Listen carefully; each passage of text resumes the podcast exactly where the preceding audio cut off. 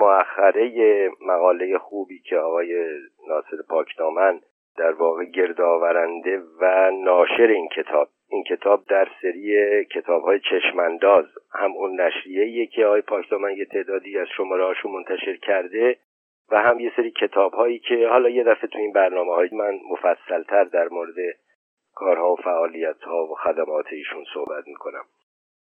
وقت صحاب کتاب بی همتا نوشته ناصر پاکدامن.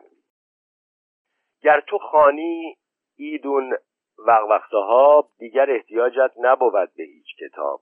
این اصاره علوم معقول و منقول است. هر کس بگوید نیست نفهم و فضول است. مران را نیامده و نخواهد آمد نزید قمپانی زمانت می کند که شما از خواندنش نشوید سیر. این توصیفی است از وقوق در قضیه تقریز نومچه. و بعدا خواهیم دید که این قضیه از جمله قضایای نوشته صادق هدایت است.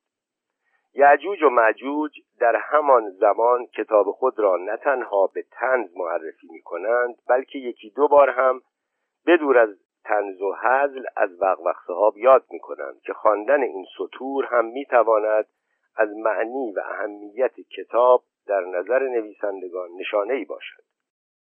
در پایان کتاب کوچکی که مسعود فرزاد به انگلیسی در ترجمه حافظ به چاپ رساند تهران دی 1313 شمسی در معرفی وقوق صحاب علاوه بر اظهار نظرهای تنزالود به زبان فارسی این چند سطر هم به زبان انگلیسی آمده است. وقوق صحاب از یجوج و مجوج قیمت سریال 192 صفحه. کتابی است تنظامیز با همان نوعی و تازگی خوشایند که میکی ماوس و به همان کمال هنری. این کتاب دقیق ترین و در عین حال سرگرم کننده ترین انتقاد از بسیاری جنبه های زندگی و ادب ایران امروز است. بیشک کتابی با ارزشی بی همتا در سراسر حیات کهن ادبیات فارسی. در برخی نسخه هایی که از وقوق صحاب به فروش می‌رفت متن چند سطر ماشین شده را میابیم که در آغاز کتاب چسبانده شده است و کتاب را به زبان فرانسه معرفی می کند از همین رده نسخه همکنون در کتابخانه دانشگاه کمبریج نگهداری می شود وقوق صحاب منتشر شده در ایران با نامهای مستعار یعجوج و معجوج این کتاب تقلید هزلامیز یا بهتر بگوییم انتقادی از جنبش روشنفکری ایران معاصر است و سی و پنج قطعه درباره خلقیات و عادات و گرایش های ادبی را شامل می شود که به شعر آزاد و به نصر نوشته شده کتاب در تهران به چاپ رسیده است. روی جلد به فارسی و پشت جلد به انگلیسی عنوان کتاب و نام معلفان نوشته شده است. تاریخ چاپ کتاب را در پشت جلد به انگلیسی می‌خوانیم. سپتامبر 1934 که یعنی شهریور مهر 1313 60 سال پیش. توضیح بدم که این 60 سال پیش وقتیه که مطلب رو نوشته آقای پاکدامن. ادامه مد آن سالها بیشک نشانه های گویایی از رونقیابی زندگی فکری و ادبی را به همراه داشت و روزی روزگاری لازم است که متطبعان در تاریخ معاصر فرهنگ و ادب فارسی با دقت شایسته‌ای به بررسی آن سالها بنشینند. تب و تاب تجدد بالا بود و بازار تجددخواهان مستفرنگ گرم و پر رونق. در زمینه ادبیات ترجمه آثار نویسندگان اروپایی خاص فرانسوی اهمیتی یافته بود. و اگر در سالها پیش مجلاتی چون کاوه و ایران شهر و فرنگستان در خارج از کشور انتشار میافت و با دید تازه‌ای به فرهنگ و تمدن ایران مینگریست و از جایگاه این تمدن در گذشته و حال ارزیابی های نامتعارف به دست می‌داد و خاصه از فرهنگ و دانش این قرن فرهنگ و دانش غربی پیامها و خبرها می آورد و همگان را به کهنه گریزی و نوطلبی و تجدد می‌خواند. امروز همین پیامها در صفحات کتابها و مجله های چاپ تهران منعکس می‌شد. صادق هدایت پس از حدود چهار سال اقامت در اروپا حرکت به سوی اروپا اول شهریور 1305 در روز 25 تیر 1309 به تهران باز میگردد. یک سال و اندی بعد در دوازده مهر 1310 در مقدمه جزوه کوچکی در 36 صفحه که درباره ادبیات عوام منتشر می کند می نویسد ایران رو به تجدد می رود این تجدد در همه طبقات مردم به خوبی مشهود می شود رفته رفته افکار عوض شده رفتار و روش دیرین تغییر می کند و آنچه قدیمی است منسوخ و متروک می گردد تنها چیزی که در این تغییرات مایه تأسف است فراموش شدن و از بین رفتن دسته ای از افسانه ها، قصه ها، پندارها و ترانه های ملی است که از پیشینیان به یادگار مانده و تنها در سینه ها محفوظ است. هدایت در ایران رو به تجدد چه می کند؟ در قیاب هدایت فضای سیاسی عوض شده است. حالا چند سالی است حاج مخبر السلطنه هدایت نخست وزیر است. از دهم خرداد 1306 داور و تیمورتاش و فیروز و بهرامی آتش بیار معرکند و هر کدام به نوعی از تجدد دم می‌زنند.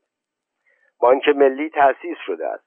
هرچند هنوز اجازه نشر اسکناس با بانک شاهنشاهی است. 17 شهریور 1307 دیگر از آن هیاهوی آزادی خواهانه سالهای پس از جنگ جهانی اول خبری نیست. مجلس ساخته و پرداخته حکومتیان است.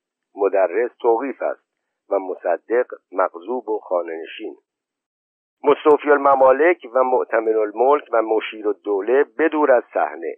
بهار از سوء قصدی سالم درآمده است و فرخی در زندان است. خدمت نظام اجباری برقرار شده است و بعد هم کارمندان دولت باید لباس متحد و شکل بپوشند و کلاه لبهدار بر سر بگذارند. چهارده ده 1307 بعدها محصلان هم میبایست کلاه پهلوی بر سر گذارند و اونیفرم بپوشند. این یکسان پوشی به شهرها و دهات هم به موجب قانون می‌رسد. گهگاهی از آزادی نسوان و کشف هجاب زمزمه هایی هست. اما می‌دانیم که در 17 دی 1314 است که کشف هجاب صورت می‌گیرد. تأسیس فرهنگستان اردیبهشت 1114 برگزاری هزاره فردوسی مهر 1313 تغییر نام ایران در زبانهای خارجی دی 1313 جانشینی شابگاه به جای کلاه پهلوی خرداد 1114 الغای عناوین و القاب نه مرداد 1114 همه به سالهای بعد مربوط می شود. هدایت از ایرانی رفته بود که در تب و تاب جمهوریت و مشروطیت گرفتار بود و سخنها بر زبانها و اکنون زبانها در کام. همه آن بالا و پایینها یاد دوری بود و هر روز که میگذشت سنگینی بیدر و پیکر نظم نو را آشکارتر می‌کرد. قانون سیاه هم در همین سالهاست که به تصویب می‌رسد. 1310 در تابستان 1111 سردمداران مجلس معرکه ای راه میاندازند که در شش آذر به لغو امتیاز نفت جنوب می انجامد. پس از کشمکش هایی که می‌دانیم در هفت خرداد 1312 قرارداد 1933 به امضا می رسد. تقیزاده وزیر مالیه است و فروغی وزیر خارجه. هدایت به ایرانی آمده است که رو به تجدد می رود. هدایت که به تهران می‌رسد 28 ساله است پیش از رفتن به اروپا یکی دو کتاب منتشر کرده است نه چندان با اهمیت اما در اقامت در اروپا کتاب او درباره فواید گیاهخواری در جز مجموعه کتب منتشره ایران شهر حسین کازمزاده ایران شهر انتشار یافته است و این در آن زمان امتیاز ناچیزی نبود. در هر حال هدایت در همان سال ورود به تهران مجموعه داستانی با عنوان زنده به گور را چاپ می کند 1308 و بعد هم پروین دختر ساسان. همان سال. از هدایت آن سالها منبع اطلاع دیگری هم داریم و آن نامه است که از تهران به دوستش دکتر رضوی در فرانسه نوشته است. از لابلای این نامه ها چهره ای پدیدار می گردد فعال و کنجکاو که از کتاب های تازه خبر می گیرد و با نشر و ناشران آشناست و طرحها و طرحها در سر دارد. شاید بتوان گفت که در دنیای فرهنگ ایران آن روز چند جریان متفاوت و متمایز وجود داشت. از سوی سنت پرستان بودند که اکنون در این انجمن ادبی و آن محفل شعر و شاعری جمع آمده بودند و به همان راه پیشینیان می‌رفتند. این به استقبال آن غزل سعدی یا قصیده خاقانی می‌رفت و آن یک مرحبا گویان و جلد شاعر فرستان به استقبال این می آمد. شاید ارمغان وحید دستگردی که در سال 1298 بنیان گرفته بود و مرتب تا عواست دهه 20 یعنی تا مرگ بنیانگذارش وحید دستگردی هم انتشار یافت نمونه این سنت خواهی دیرینه باشد گروهی هم به راه های گشوده شده توسط کاوه و ایران شهر در ایران و المنار و المقتطف در بیروت و قاهره می‌رفتند به شرق شناسان اعتباری می شناختند و بعد هم به برگردان آثار و نوشته های نویسندگان اروپایی می پرداختند. نویسندگان و شعرای رمانتیک فرانسه قرن نوزدهم مورد توجه بسیار این کسان بودند که برخی از ایشان هم در دانشگاه های فرانسوی زبان تحصیل کرده و برخی هم آثار فرانسویان را از ترجمه عربی به فارسی برمیگرداندند اینان تجددخواهانی بودند که کم کم به تصحیح متون می پرداختند و سودای کشف و چاپ اقدم و اصحه این یا آن متن ادبی یا تاریخی یا دیوان را در سر می. بهترین این تجددخواهان برخی آثار مهم شرقشناسان مثلا تاریخ ادبیات ادوارد براون را می شناختند و از چاپهای انتقادی منتشر در لایدن به همت اوقاف گیب خبر داشتند و می‌خواستند ره چنان روند که رهروان رفتند. سنت شکنی در رفتار و کردارشان نبود و یا تنها تا این حد سنت شکن بودند که دیگر تذکرت الشعرا ننویسند و کشکول نسازند بلکه تاریخ ادبیات بنویسند و منتخب آثار چاپ بزنند. البته این همه هم در راستای سیاست حکومتی و چه بهتر که با خرج و مخارج وزارت معارف. در این زمان است که حول و هوش هدایت جمعی گرد می آید که ربعه نام می گیرد حدود 1310 و شاید هم 1311 مسعود فرزاد می نویسد در حدود 1310 شمسی گروه ربعه به پیشوایی صادق هدایت تشکیل شد. بزرگ علوی تصحیح می کند که اصلا ربعه تشکیل نشد. صادق هدایت که از هر گونه گروه بندی و سازماندهی بیزار بود و هرگز وارد هیچ گروه و حزب و دستبندی نشد. نمی‌توانست پیشوا باشد. تصحیح درباره تشکیل را بپذیریم. ضمن یادآوری اینکه از آن جمله فرزاد هم نباید نتیجه گرفت که قرض او تشکیل حزب و سازمان است. در هر حال اگر با پی دایش ربعه گروهی تشکیل نشد که پیشوایی داشته باشد دایره‌ای به وجود آمد که به گفته مینوی مرکز آن صادق هدایت بود. بر این نکته همگی از آن دارند که در میان این نوجویان و نوخواهان چهره مشخص و متمایز از آن صادق هدایت بود که همه را به حرکت در می آورد و به راه می انداخت. بزرگ علوی در سال 1307 به ایران باز می گردد و در اواخر 1309 با صادق هدایت در تهران آشنا می شود. علوی از شیراز به تهران مراجعت می کند. پس از بازگشت از شیراز روزی در خانه دوستش مهندس فریور به کتابی برمیخورد به اسم پروین دختر ساسان. برای نخستین بار این اسم را خواندم. کتاب را به خانه بردم و پس از ورق زدن چند صفحه دیدم که این اثر با آنچه در روزنامه های ایران چاپ و منتشر می شود از زمین تا آسمان فرق دارد. از دوستم پرسیدم که این نویسنده را می‌شناسی؟ گفت بسیار آدم خوشمزه است. باید او را به تو بشناسانم. چندی بعد در خیابان ناصریه از نزدیک یک کتاب فروشی رد می شدیم فریور ایستاد و گفت خودش است. این صادق هدایت است. جوانی بود بلندقد خوش لباس شوخ و بی افاده گمان می کنم در سال 1309 یا 1310 بود. و بعد اضافه می کند تازه هدایت زنده به گور را از چاپ درآورده بود. یعنی نیمه دوم 1309 مسعود فرزاد هم اواخر 1306 به تهران باز میگردد. او از لندن است که با مینوی آشنایی دارد و مینوی هم در 1309 نیمه اول است که به ایران بازگشته است. هدایت هم که در 25 تیر 1309 به تهران بازگشته است. ربعه در 1311 تشکیل می شود در فروردین 1331 مینوی می نویسد 20 سال پیش بود که آن دایره در وجود آمد. دایره ای که اسمش را ربعه گذاشتیم. 20 سال پیش می شود 1311 و دایره ای مرکب از صادق هدایت مجتبا مینوی مسعود فرزاد و بزرگ علوی. اسمگذاری از مسعود فرزاد است. شوخی ربعه شدن داستانی هم دارد. شبی به اتفاق یکی از دوستان از حوالی چهارراه حسن آباد میگذشتیم و صحبت علل معمول از کتاب و ادبیات و شعر و این حرفها در میان آمد.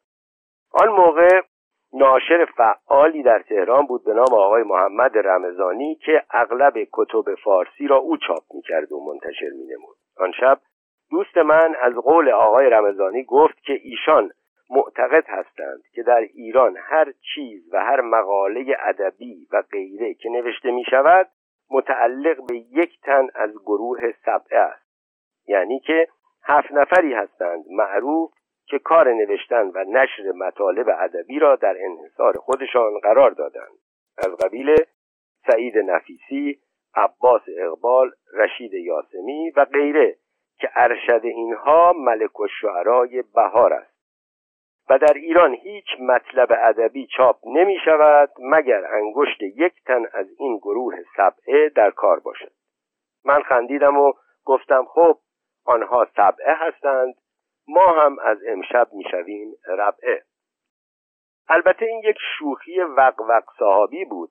تعمدن اربعه را ربعه گفته بودم که وزن سبعه را داشته باشد و این ماجرا را پس از آن شب برای هدایت و دو نفر دیگر از دوستان همدم و مشترک تعریف کردم و همه خندیدیم و از آن شب این اسم یعنی ربعه ماندنی شد. بزرگ علوی هم از پیدایش ربعه روایتی میآورد که سخن فرزاد را تکمیل می کند در آن زمان ادبای سبعه در خانه سعید نفیسی هفته یک شب جمع می شدند ما جوجه نویسندگان که می‌خواستیم سری توی سرها در بیاوریم به وسیله مسعود فرزاد که شوهر خواهر نفیسی بود پیازوار خود را داخل میوه ها می‌کردیم. شبی پس از برگشت از خانه سعید نفیسی در راه فرزاد گفت خب اگر آنها ادبای سبعه هستند ما هم ادبای ربعه هستیم. گفتم آخر ربعه که معنی ندارد. پاسخ داد ده. معنی نداشته باشد. عوضش قافیه که دارد. هفته چند از این گفتگو گذشت. روزی در خیابان به رشید یاسمی برخوردم. به شوخی و خنده پرسید احوال ربعه چطور است؟ و همین کافی بود که ربعه معنای جوجه های از تخم گریخته گرفت که تمرین پر زدن می کردند تا پرواز کنند. معلوم شد که این لقب گرفته است. این اسم را دیگران برای تحقیر ما گرفتند. هدایت به این اصطلاح لبخند می‌زد و برایش علسویه بود. مینوی قهقه میخندید. خوشش میآمد که نیشی به همکاران محقق بیسوادش زده است. فرزاد خوشحال بود که اصطلاحش گرفته است. اگر از من می‌پرسید راستش این است که من باد در آسین میانداختم که دارم داخل آدم می‌شوم. این اسم مرا تشویق کرد که باید نوشت. مجتبا مینوی در همان زمان هم اسم رسمی داشت و اهل ادب او را به حساب می آوردند مینوی را چون در چاپ و تصحیح دیوان ناصر خسرو با امثال حاجی سید نصرالله تقوی همکاری می‌کرد و با تقیزاده و فروغی و ده خدا دمخور بود ادیبان و فاضلان جا افتاده و اهل تحقیق به حساب می آوردند اما این مرد یک دنده و قد با آنها نمی ساخت بیشتر با ما دمخور بود. تا با آنها به خصوص که چون خانه مناسبی نداشت اغلب در گوشه کافه می نشست و بسات کاغذ و کتاب خود را پهن می کرد و می خواند و می نوشت. ما سه نفر دیگر که هر کدام یک کتاب کوفتی چاپ و منتشر کرده هنوز غوره نشده که برسد به مویز می‌خواستیم خودی نشان بدهیم ما چهار نفر اغلب روزها در کافه جمع می شدیم و تا آخرهای شب با هم گپ می زدیم و آثارمان را می. هدایت با مینوی مازیار را می نوشت من چمدان را می نوشتم ما همدیگر را مسخره می کردیم و ساعتها را به شوخی می گذراندیم سر به سر هم می گذاشتیم آثار همدیگر را نقد و نقادی می کردیم فرزاد و من زمانی با هم بسیار دوست بودیم و بعدها حوادث زمانه و اغراض روزانه ما را از هم جدا کرد. سالها او از وزارت دارایی می آمد و من از مدرسه صنعتی واقع در خیابان قوام و سلطنه آن روز که بعدها اسم هنرستان صنعتی به او دادند برمیگشتم و در راه به هم بر میخوردیم و با هم در یکی از مهمانخانه های خیابان ناهری نهار میخوردیم. گذشته از اینکه طرفهای غروب تا نزدیکی های نیمه شب با صادق هدایت و مجتبا مینوی و دیگران از جمله عبدالحسین نوشین و مینباشیان و کسانی که امروز میل ندارند نامشان برده شود در کافه های نادری و لالزار و یا در گوشه و خانه جمع می شدیم و درباره همه چیز ادبیات و سیاست روز و کتابهای تازه نویسندگان اروپایی و کارهای علمی و ادبی که در دست داشتیم گپ می زدیم و حسن خود می گفتیم و غیبت دیگران می کردیم و چه بسا کار به مجادله می کشید بدون اینکه این گونه نزاها در دوستی ما رخنه کند رفت آمد ما چهار نفر به حدی شورش در آمده بود که معمورین شهربانی مختاری هم اغلب در جستجوی کاروبار ما از صاحبان کافه ها و پیشخدمت ها سراغ ما را می گرفتند. اما چون در میافتند که ما اهل هیچ بامبولی نیستیم زیاد پر و پاچه ما را نمی گرفتند و فقط گاهی به وسیله اشاره می کردند که آنقدر دور هم جمع نشویم فعالیت من با دکتر ارانی و همکاری با مجله دنیا هیچ ارتباطی با این محفل نداشت.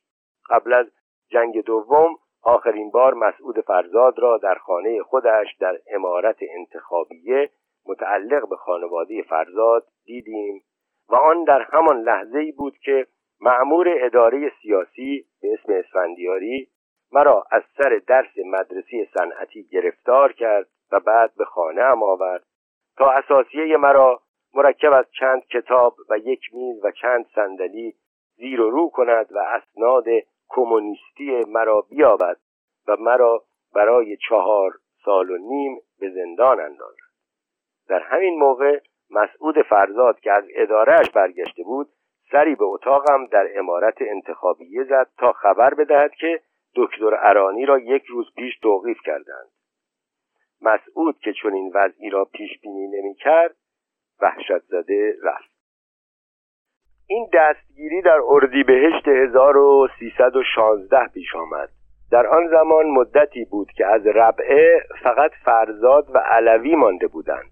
مجتبا مینوی در نیمه دوم 1314 به اضطرار آزم لندن می شود یا به کلام علوی مخفیانه از ایران گریخت و از بی بی سی سر درآورد. چند ماه بعد هم هدایت رهسپار بمبئی است. اواسط تابستان 1315 پایان کار ربعه است. یعنی زمانی که به قول هدایت گاومیری توی گروه چهار نفری میافتد. هر یک به سوی می‌روند و به ضرورتی یا به اجباری. و ربعه دیگر نیست. بعدها شاید در دهه 1330 پراکندگی ربعه را فرزاد به شعر هم در می آورد هدایت مرد و فرزاد مردار شد علوی به کوچه علی چپ زد و به غضب الهی گرفتار شد. مینوی به راه راست رفت و پولدار شد. روایت دیگر از بزرگ علوی این است. مینوی به لندن رفت و پولدار شد. اما به احتمال فراوان روایت متن اصح و اولاست. اما تا آن زمان که ربعه هست یعنی از حدود 1310 1311 تا ماهای میانه 1314 پرتپش و پرسوداست. فرزاد ربعه را توصیف می کند چهار تا جوان فرنگ دیده و زباندان بودیم که در عین حال دست و بال ما در ادبیات فارسی نیز بند بود و هر چهارتا شوق کار در زمینه ادبیات ایران را داشتیم. مورد دیگر ترکیب جالب این گروه بود. هدایت فرانسه می‌دانست بزرگ علوی آلمانی می‌دانست من انگلیسی می‌دانستم و مینوی عربی.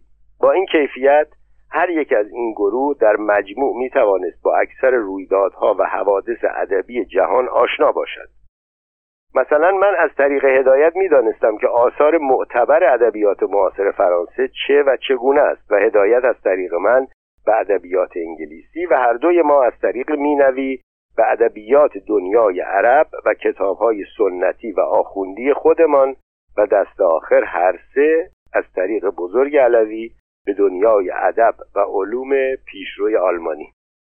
با این کیفیت روشن است که ما چه چیزهایی می توانستیم از یکدیگر کسب بکنیم و چه چیزهایی به یکدیگر بدهیم. و از این حیث خیلی طبیعی بود که می توانستیم بدون اشکال اطلاعات همدیگر را تکمیل و قضاوتهای همدیگر را تصحیح و مورد تنقید قرار بدهیم. چهار تا جوان بیپول بودیم که جایی نداشتیم برویم. سالن و تالار و دفتر و دستک خاصی نداشتیم که برویم. در آنجا نطق و خطابه ایراد کنیم و یا اوراق را زیر و رو بکنیم اینقدر بیپول بودیم که برای دیدن یکدیگر می‌رفتیم توی کافه رازنوار و نفر یک چایی یا یک بستنی میخوردیم و دومی را هم زورمان نمی‌رسید. تازه آن چایی یا آن بستنی هم بهانه بود بهانه اینکه بتوانیم حرفهایمان را بازگو بکنیم. من از حافظ می‌گفتم علوی از نوول تازهش هدایت از فلان کتابش و مینوی درباره آثاری که دیده و خوانده. مینوی هم به زبان و کلام خود از ربعه یاد می کند این اسم یک نوع دهنکجی بود به آن جماعتی که ایشان را به اسم ادبای سبعه می شناختیم و هر مجله و کتاب و روزنامه ای که به فارسی منتشر می شد از آثار قلم آنها خالی نبود. هم آنها از هفت نفر بیشتر بودند و هم ما از چهار نفر. اما آنها هزار رو و هزار دل داشتند در حالی که ما یگانه بودیم. هر یک از ما شخصیت خود را داشت و زیر بار رئیسی نمی رفتیم اما در حب هنری همرأی بودیم و در خیلی از جنبه ها اشتراک و شباهت داشتیم. اجتماع ما غالبا در قهوه خانه و رستوران اتفاق می افتاد و اگر این را از مقوله تجاهر به فسق نشمارید گاهی مشروب های قوی تر از آب هم بی پرده پوشی می نوشیدیم و گفته های تند و انتقادهای سخت هم از ما شنیده می شد و بسیار اتفاق می افتاد که بدین جهات عرصه ملامت و اظهار نفرت دیگران هم می شدیم اما مخالفت آنها با ما بیش از این اثر نداشت که فرمانبران حکومت از شطرنج بازی ما مانع می شدند یا به هر سمت که می رفتیم یکی را دنبال ما میفرستادند که مراقب ما باشد. هر کس که به گفته های ما گوش می‌داد ممکن بود گمان کند که ما سخت متعصبیم. پروفسور ریپکای چکسلواکی که چند ماهی با ما معاشر بود یک روز گفت گمان می‌کنم ایرانی طبعا متعصب است. و اگر دیندار باشد در دین متعصب است و اگر قید دین را بزند در ضدیت با دین. ولی حقیقت مطلب این است که ما با تعصب جنگ می کردیم و برای تحصیل آزادی کوشش می کردیم و مرکز دایره ما صادق هدایت. در افکار و نوشته های یکدیگر بحث و انتقاد و نکتگیری می کردیم و از یکدیگر نمی رنجیدیم سهل است خوشنود هم می شدیم که از یکدیگر چیز می آموزیم و بر خطای خود واقف می شویم با رزالت و تنگ چشمی مخالف بودیم و به روی قلدری و بیشرمی شمشیر میکشیدیم. راست می‌گفتیم و از اینکه ما را وقیح تصور کنند ابایی نداشتیم. در قهوه خانه و رستوران هم می نشستیم اما کار می کردیم همه کار می کردیم دعوای ربعه و سبعه چه بود؟ اصلا مگر دعوایی در کار بود؟ در واقع دو برخورد متفاوت و چه بسا متضاد با روز و روزگار بود که در برابر هم قرار می گرفت از سوی متجددان مستقر هفتایی و از سوی دیگر چهارتنی که نوآوری را بر تجدد میافزودند و زمان و زمان خود را می‌خواستند. بزرگ علوی می نویسد البته حضرات سبعه ما را و آثارمان را جز ادبیات به شما نمی آوردند و ما را تقلیدچی می خواندند. ما هم آنها را ریز خار می دانستیم. البته مینوی را محترم می داشتند زیرا او تحقیق ادبی می کرد و تا اندازه تنهش به تنه ادبای سبعه خورده بود یک چشم همچشمی مخفی میان ما و سبعه وجود داشت سبعه ادبیات را تحقیق و تتبع آن هم بدور از نوآوری و نوجویی می‌دانست ولی برای ربعه ادبیات آفرینندگی هنری بود. آنها فاضلان چهل ساله بودند و اینان جوانان بیست و هفت هشت ساله. بزرگ علوی عوالم سبعه و ربعه را چنین به یاد می آورد طبیعی است که حضرات صدرنشین ادبیات آثار ما را به خصوص داستانهای سقطر خون هدایت را به سخره می گرفتند مرا اصلا داخل آدم حساب نمی کردند که چمدان را منتشر کرده بودم. فرزاد مشغول ترجمه و تنقیح نمایشنامه رؤیا در نیمه شب تابستان اثر شکسپیر بود و شعر هم می گفت. در هر حال داستان نویسی و شعرگویی به کسی مقام ادبی عطا نمی کرد و بدین طریق دانسته یا ندانسته یک نوع جدایی و چشم همچشمی میان ما و ادیبان سرشناس به وجود آمد. ما را هیچ جا راه نمی‌دادند مگر اینکه خود را به یکی از آنها میچسباندیم و خودی نشان می‌دادیم. فاضلان چهل ساله داستانهای ما بیستی ساله ها را تحقیر می‌کردند و ما از تحقیقات آنها هزار عیب شرعی و عرفی می گرفت تفاوتهای ربعه و سبعه را مسعود فرزاد هم بیان کرده و اما این ربعه فرقهایی با سبعه داشت. حضرات سبعه علل معمول هنوز سخت سرگرم ورق زدن کتب آخوندی ایران و نوشتن مطالب سقیل با نصر سقیل و پیچیده و متصنع بودند. هر کس هر چه می نوشت عجله داشت که از فهم مردم زمانش دور باشد. حتی عنوانهای مطالبشان نیز عنوانهای طولانی و دراز و عجیبی بود. همه با هم مسابقه ای داشتند که کتابشان دور از فهم و ذهن خوانندگان باشد. ما یعنی به اصطلاح گروه ربعه از جهاتی با این جماعت فرق داشتیم. چشممان به ادبیات خارجی باز بود و مهمتر اینکه تحت هدایت هدایت به حقایق اصیلتری آشنا شده بودیم که همه تلاش ما این بود که سنتهای پیچیده و محجور و قامز و در عین حال توخالی زمان را شکسته و مفری به سوی ادبیات نوین باز کنیم. هدایت رهبر دوست و خردمند ما بود و با منطق علمی و خاص خودش مسائل را برای ما حلاجی می کرد بدون آنکه خواسته باشد ما را رهبری کند یا خدای نکرده چنین بنمایاند. اگرچه ما جوانها را آنان یعنی همان گروه سبعه چندان به حساب نمی آوردند اما ماها حرفهایی داشتیم که دست کم تکلیف خودمان را با خودمان روشن کرده بودیم. توجهمان به ذهن مردم عادی ایران به قلب و احساسات مردم عادی ایران بود و حتی به زبان و دردها و قصه های آنان.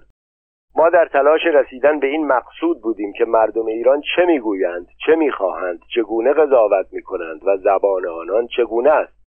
و درست این همه آن چیزهایی بود که گروه سبعه نمی‌خواست. البته نه آن هفتن هفتن بودند و نه این چهار تن چهار. این نکته را بسیاری گفتند. بزرگ علوی هم بر این قول مهر تایید زده است.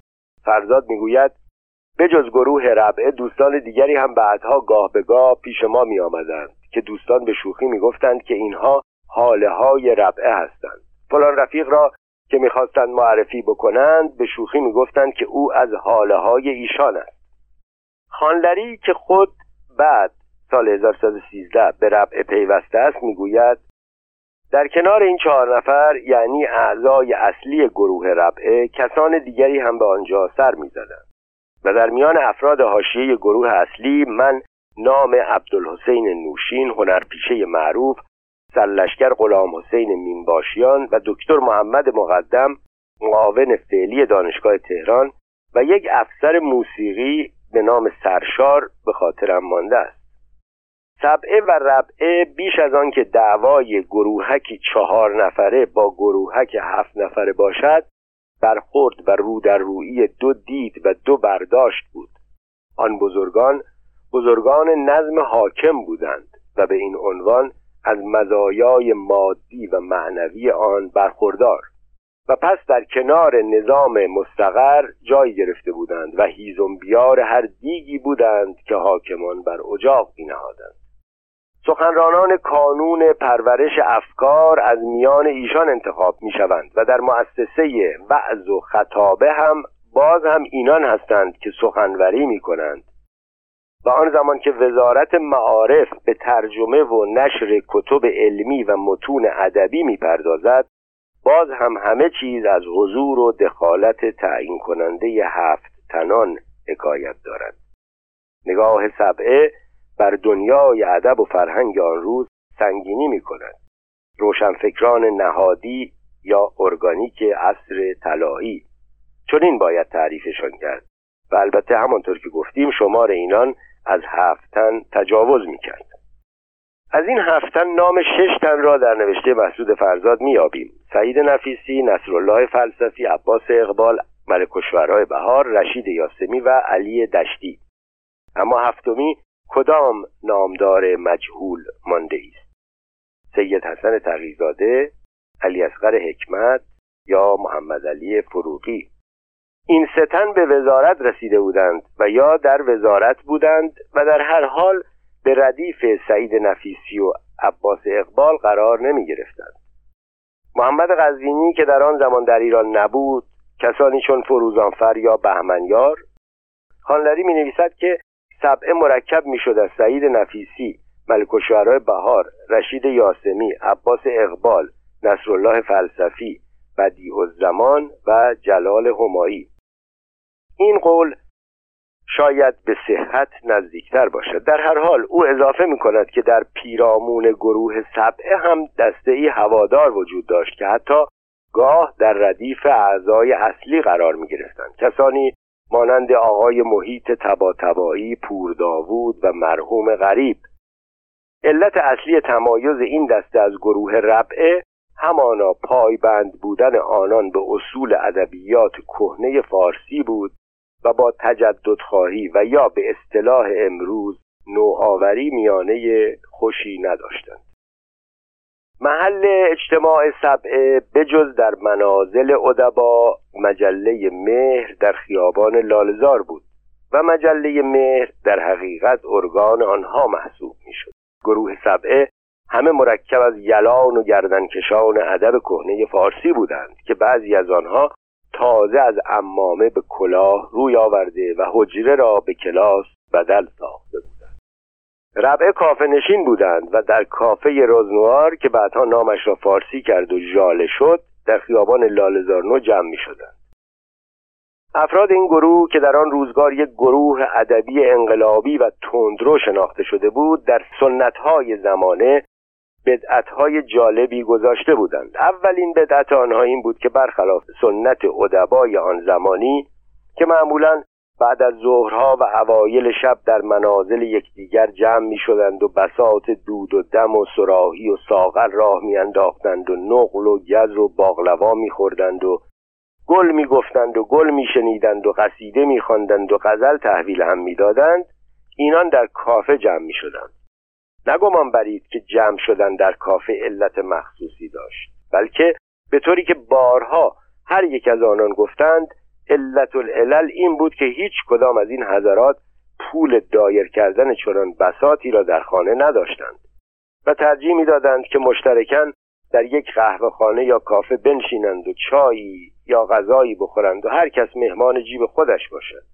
علت دیگری هم برای این بدعت می‌توان ذکر کرد و آن این است که هواداران این شیوه تازه به ادبیات تازه اروپایی و در نتیجه به شرح احوالهای شاعران و نویسندگانی مانند ورلن بودلر و رمبو آشنایی داشتند و نیز ماجراهای شاعران کافه‌ای و هنرمندان میخانه‌ای اروپا در روح آنان اثراتی گذاشته بود و آنها ترجیح می‌دادند با این تظاهر بی سر و صدا جناح و صف خود را از ردیف و جبهه ادبا و علامه های آن روزگار مشخص و ممتاز سازند و برای خود شخصیتی مستقل از آن دسته دست و نمایند.